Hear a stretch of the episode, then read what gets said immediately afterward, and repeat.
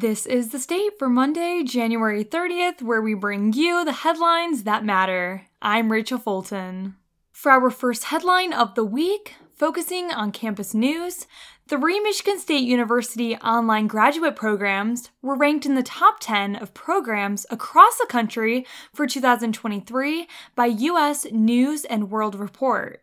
The Broad College of Business's online non MBA graduate program was ranked number six, and this is the first time the program has made its way to the top 10, jumping six spots from its number 12 ranking in 2022.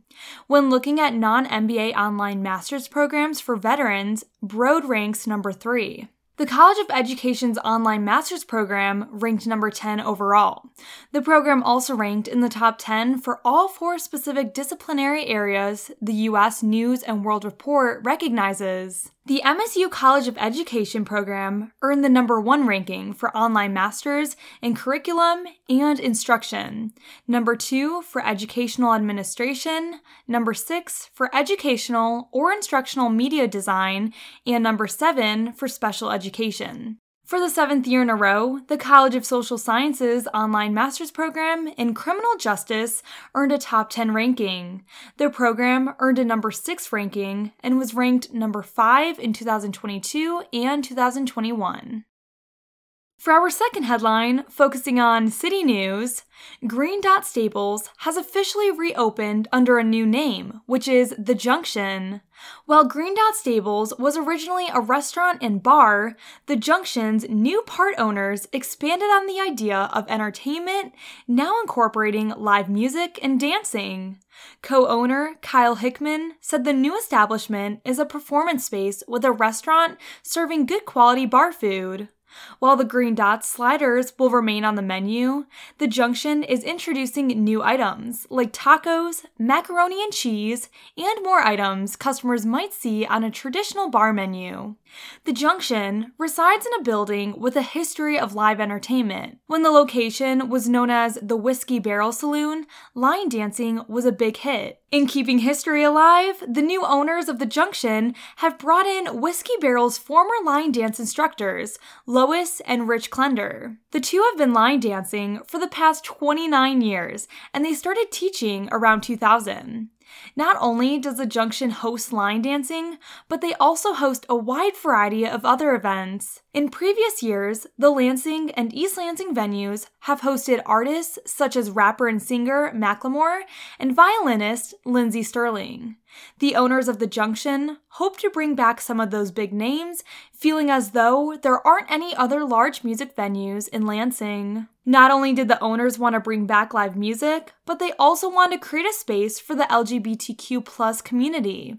After Spiral, a Lansing area LGBTQ plus alternative nightclub closed, the owner said they knew there was no dance floor within 50 miles for the LGBTQ plus community. Thus, they decided to host monthly events.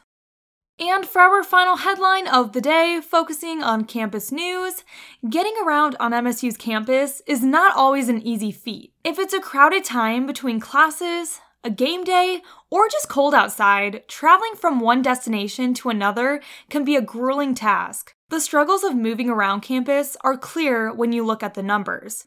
The campus is 5,200 acres, though most students and faculty use less than half that space in their daily routine. There are 60 miles of roads, 120 miles of pedestrian walkways, 20 miles of bike lanes, and 26,000 parking spaces. And each day, there are approximately 70,000 people and 30,000 vehicles trying to get from point A to point B. For chemical engineering senior Katie Scott, the hardest part of driving on campus is finding a parking spot. For students who don't drive on campus, however, getting around can be trickier. Journalism freshman Dominic Carroll primarily takes the Capital Area Transportation Authority, or CATA buses, to travel on campus.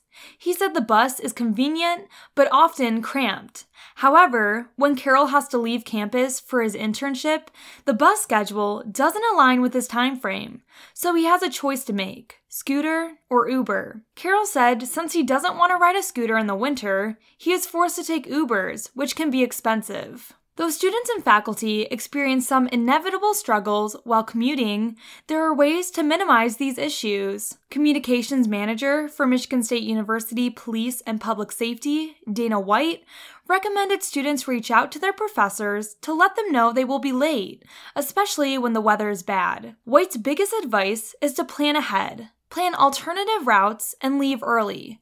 This can mean being aware of the upcoming weather or checking which parking lots are available. Additionally, White said students can contact the MSU parking services to ask questions via the website or social media. And before we end our episode, today's weather forecast is predicting cloudy with a high of 20 and a low of 1. Thank you for joining us for The State, produced by the State News and Impact 89 FM. You can find us online at statenews.com and impact89fm.org, and we'll be back tomorrow with more.